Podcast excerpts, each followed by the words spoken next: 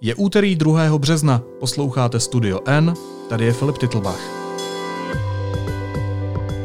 Dnes o tom, jaké otazníky se vznášejí nad ruskou vakcínou Sputnik V.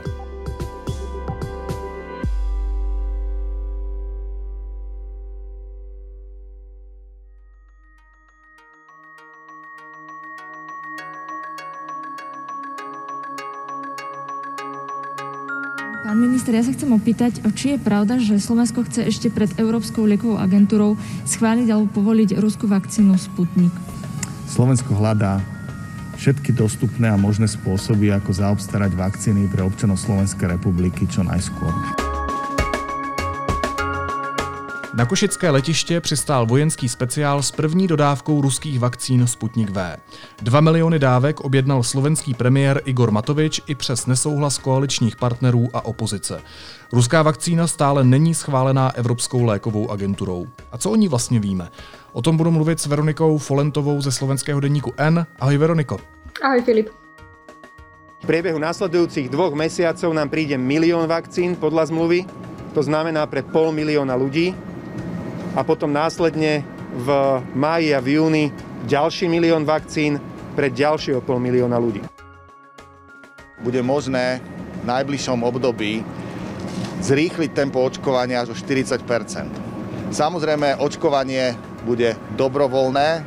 Klinické skúšky na túto vakcínu prebehli aj vo vyšších vekových skupinách, teda nebudeme obmedzovať vek.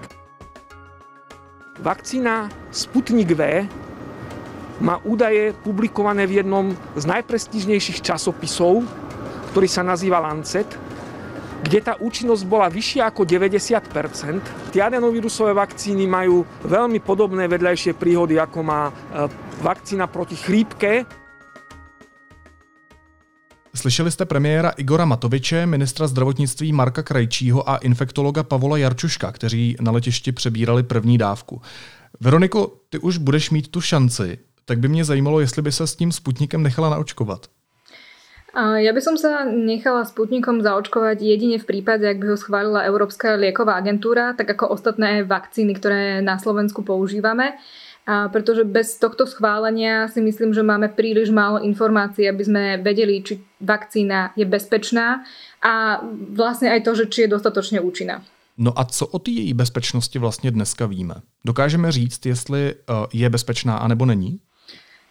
Podľa mňa to dneska povedať nevieme a nie je to teda iba môj názor, ale my máme na Slovensku um, taký ústav, volá sa štátny ústav pre kontrolu liečiv. Pred uh, pár dňami som robila s jeho riaditeľkou rozhovor a ona, ktorá má byť prizvaná na kontrolu týchto vakcín, sama povedala, že my vlastne nemáme informácie o tom, ako sa táto vakcína vyrába a či vôbec uh, je dostatočne bezpečná na to, aby sme s ňou očkovali ľudí. Keďže neboli, nebola urobená kontrola Európskej liekovej agentúry, nemáme teda jasnú odpoveď. Ak by, ak by boli nejaké veľmi výrazné nežiaduce účinky tejto vakcíny, je pravdepodobné, že by sa to už zverejnilo, lebo sa používa v iných krajinách, ale ani v tomto nemáme úplnú istotu, či by to tak bolo. Tak já tu otázku možná otočím a zeptám se, co o té vakcíně všechno víme.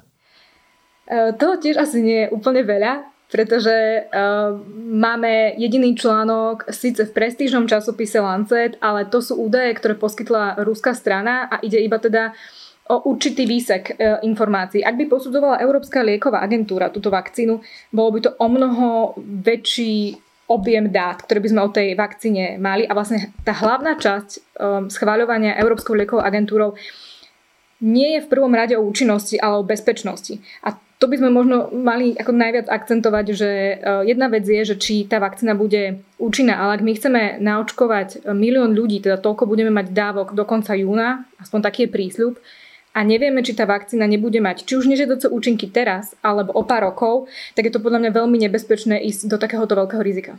No a další věcí třeba je, jestli taková vakcína zabírá na různé mutace, jako je ta britská nebo jeho africká tu asi tiež ako nebudem veľmi vedieť odpovedať, lebo zatiaľ takéto dáta nie sú, nie sú dostupné. Podobne to aj vo vekovej škále, uh, u ktorej by sa mala používať. Napríklad dnes premiér uh, povedal v našom rádiu Express, že chce, aby sa očkovali sputnikom ľudia, ktorí chcú sa touto vakcínou očkovať a zároveň budú mať viac ako 50 rokov. Ale ak sa pozrieme na tie údaje, ktoré sú zverejnené, a teda nie ich veľa, ale podľa nich mala veľmi podobnú štruktúru ľudí pri testovaní ako AstraZeneca. A tou my na Slovensku očkujeme iba, iba do 55 rokov. To znamená, že tu nie je taký nejaký súlad s tým, čo o tej vakcíne vieme a ako ju chceme používať.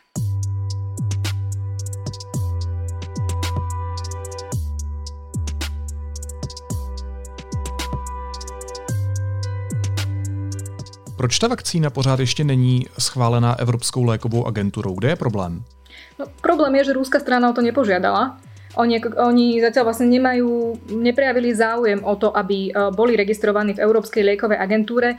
Je pravda, že požiadali o akoby taký odborný posudok, ako by mali postupovať, aké informácie by mali zháňať, ale do tej oficiálnej uh, žiadosti o registráciu vlastne zatiaľ nevstúpili. To znamená, Európska lieková agentúra nemá na základe čoho rozhodnúť, že bude registrovaná a teda, že sa môže používať uh, bezpečne a bude mať rovnakú kvalitu. Lebo ešte jedna dôležitá súčasť je pri tej registrácii a to je to, že ak Európska lieková agentúra sa, sa, sa pozrie na tie dáta, ktoré má, tak vie povedať, že každá jedna z tých vakcín, ktorá príde, má rovnakú kvalitu.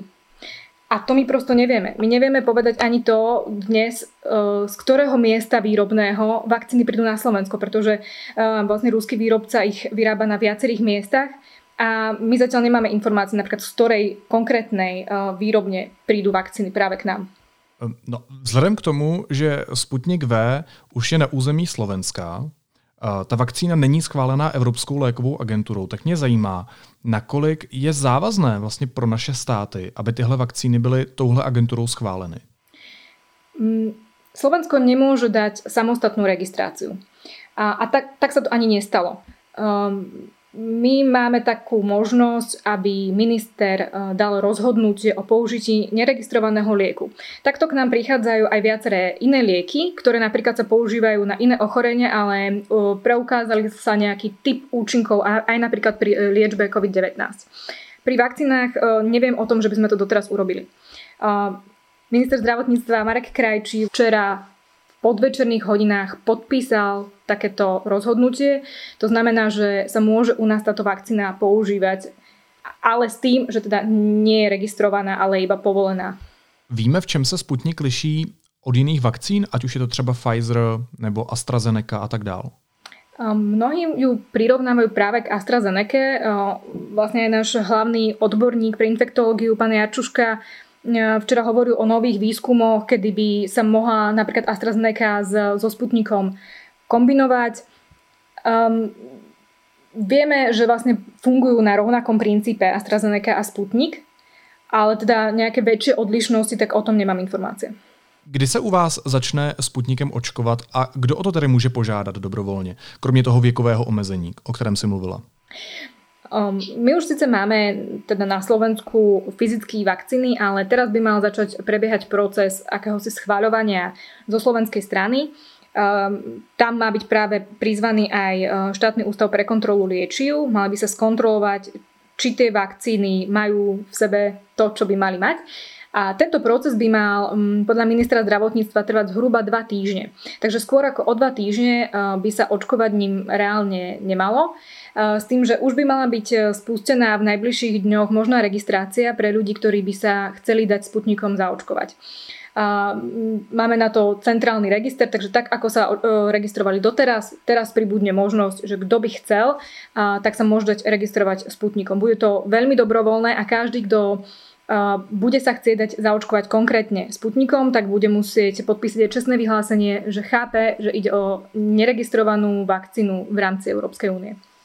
Já teda nevím, jak je to na Slovensku, ale minimálně eh, v Česku jsem zaznamenal, že eh, někteří lidé mají, nebo velká část lidí má obavy vůči Sputniku V, nebo jsou minimálně zdrženliví. Zajímalo by mě, jak je to u vás, jaký vlastně o to je zájem lidí, jak se k tomu stavíte většinová společnost. Zatiaľ máme údaje iba z jedného prieskumu, ktorý zverejnil premiér a dal si ho urobiť ministerstvo zdravotníctva o tom, či by ľudia mali záujem o vakcínu Sputnik V. Podľa tohto prieskumu um, mal preukázať uh, záujem o zaočkovanie sa touto vakcínou 300 tisíc ľudí. A to bol jeden z dôvodov, um, ktorým vlastne premiér odôvodňoval ten nákup Sputnika V, že by mohol zvýšiť počet ľudí, ktorí by sa dali zaočkovať. Pretože časť tých ľudí podľa neho tie výsledky prieskumu um, som ja nevidela, on ich iba spomínal na tlačovej besede, uh, tak časť ľudí povedala, že inou vakcínu by sa zaočkovať nedali, ale ak by prišiel Sputnik, tak, tak tú možnosť by využili.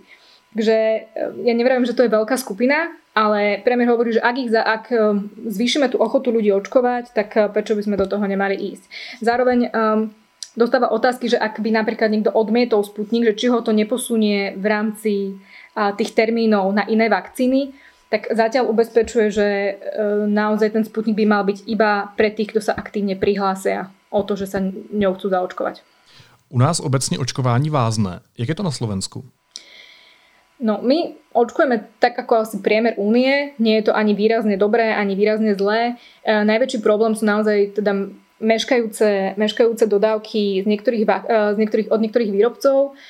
U nás je ten problém, že my sme stratili ako keby prehľad toho, koho všetkého očkujeme, pretože uh, napríklad AstraZeneca bola vyčlenená pre učiteľov do 55 rokov a zrazu mali, mali záujem a keďže sa všetko robí na poslednú chvíľu, tak sa rozšíril zoznam a zrazu očkujeme taxikárov, predavačov a iné skupiny a vlastne dneska ani ten štát vlastne nevie poriadne povedať, e, podľa čoho dnes očkuje a kedy sa napríklad nárad dostanú ľudia 65 plus alebo ľudia s chronickými ochoreniami. Takže to tempo nie je zlé.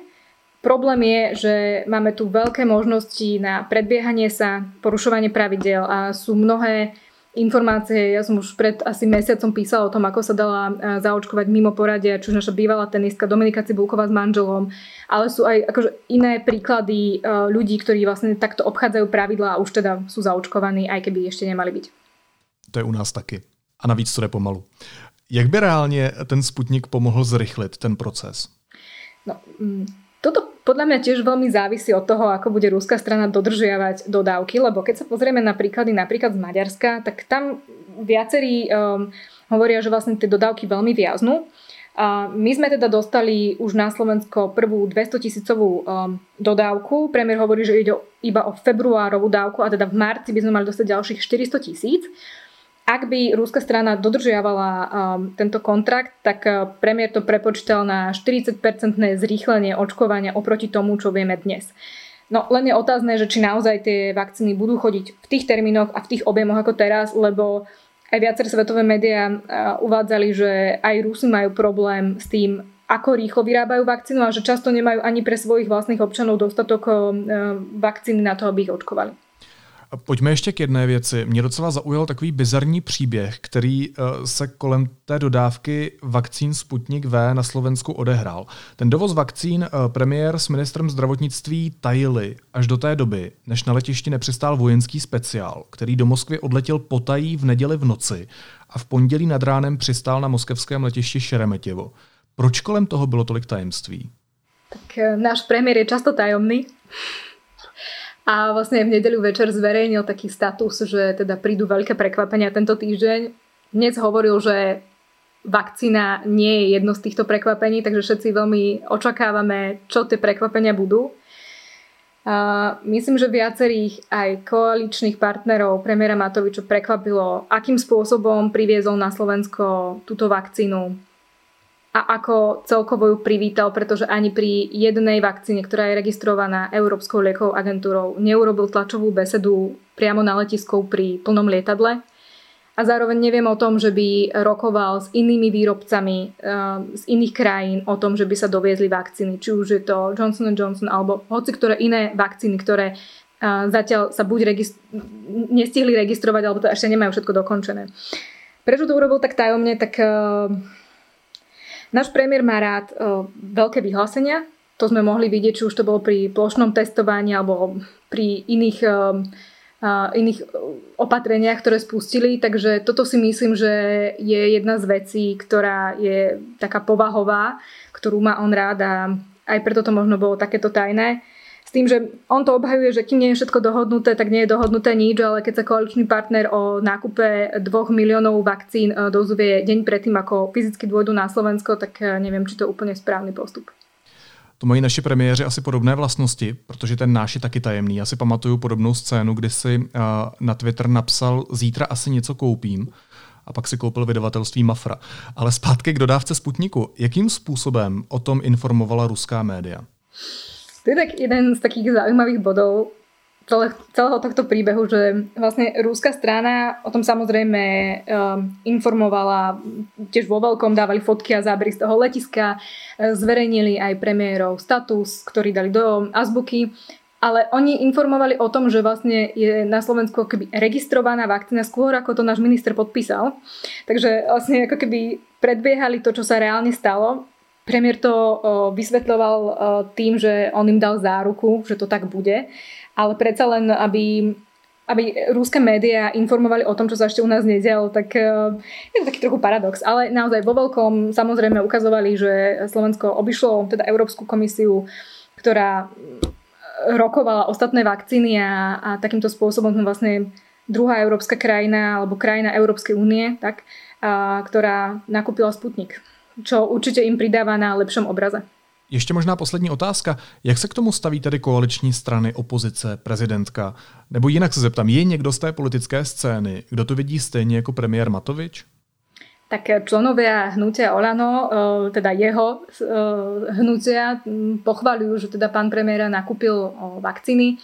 A reakcia bola taká, že jeden z koaličných poslancov, Tomáš Valašek zo strany za ľudí, na základe te, toho nákupu Sputnika odišiel z koalície aj zo strany koaličnej. Máme tu ďalších e, poslancov, ale aj šéfku napríklad celej strany za ľudí, ktorí, ktorí nesúhlasia s tým, ako sme tie vakcíny nakúpili a ako vyzeralo to ich prijatie a najmä, najmä ide o to, že premiér s ministrom žiadali o to, aby koalícia schválila tento nákup.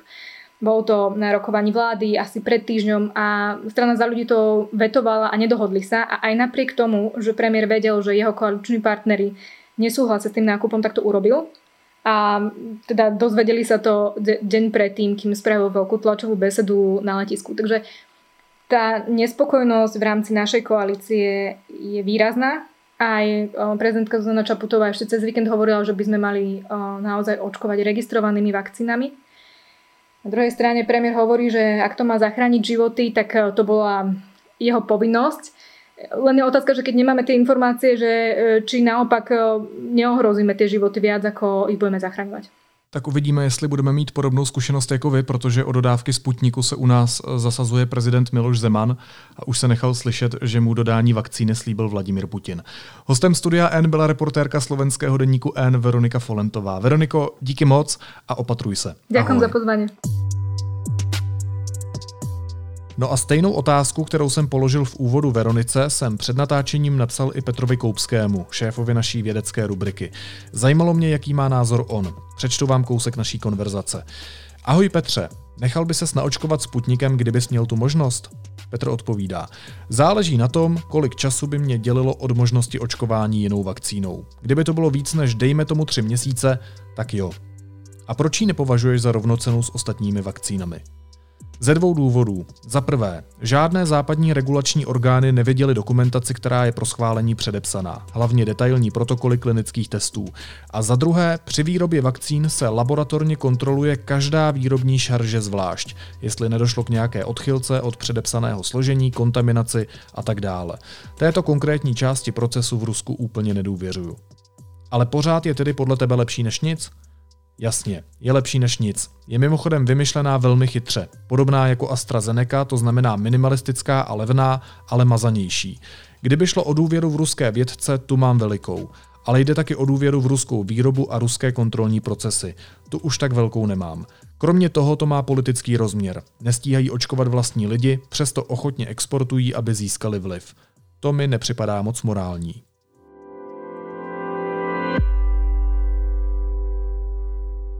Následuje krátká reklamní pauza. Za 15 sekund jsme zpátky. Sponzorem podcastu je Univerzita Palackého, která vám už 450 let přináší informace z první linie poznání. 700 studijních programů na osmi fakultách. To je Olomouc, univerzitní město. A teď už jsou na řadě zprávy, které by vás dneska neměly minout. Do Karlovarského kraje extrémně postiženého covidem dorazilo 15 000 dávek vakcíny od německých zemí. Český stát přidal 1800 dávek z vlastních zdrojů. Fakultní nemocnice u svaté Ani v Brně dostala 10 tisíc balení Ivermektinu. Vystačí to pro 20 tisíc pacientů. Informoval o tom premiér Andrej Babiš. Lék se bude z Brna distribuovat i do dalších nemocnic. Česko zavádí plošné testování ve firmách nad 50 zaměstnanců. Jednou týdně by měly firmy nad 250 zaměstnanců testovat od středy 3. března. Poprvé budou muset být zaměstnanci otestováni do pátku 12. března. Testy musí zajistit firmy. Povinné testování ve firmách se nebude týkat lidí pracujících z domova. Uvedl to po jednání vlády vicepremiér Karel Havlíček. V případě podniků, které mají více poboček po republice, se jejich zaměstnanci sčítají. Lidé v nouzi a další potřební by měli od státu dostat dohromady 3 miliony respirátorů. Část ochranných pomůcek by měly dostat děti v klokáncích a pěstouni. A vláda schválila nasazení až 5000 vojáků a 300 celníků na pomoc policii při kontrole toho, zda lidé dodržují krizová opatření proti COVID-19.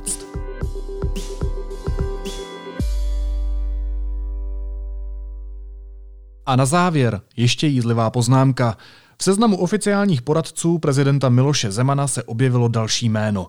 Potom, co musel odejít z postu ministra zdravotnictví a posléze se vzdát funkce poradce premiéra, se Roman Primula už po několikáté vrací do veřejného dění. A to i přesto, že prohlašoval, že už žádnou veřejnou funkci nepřijme. Co se dá dělat? Je prostě nezastupitelný.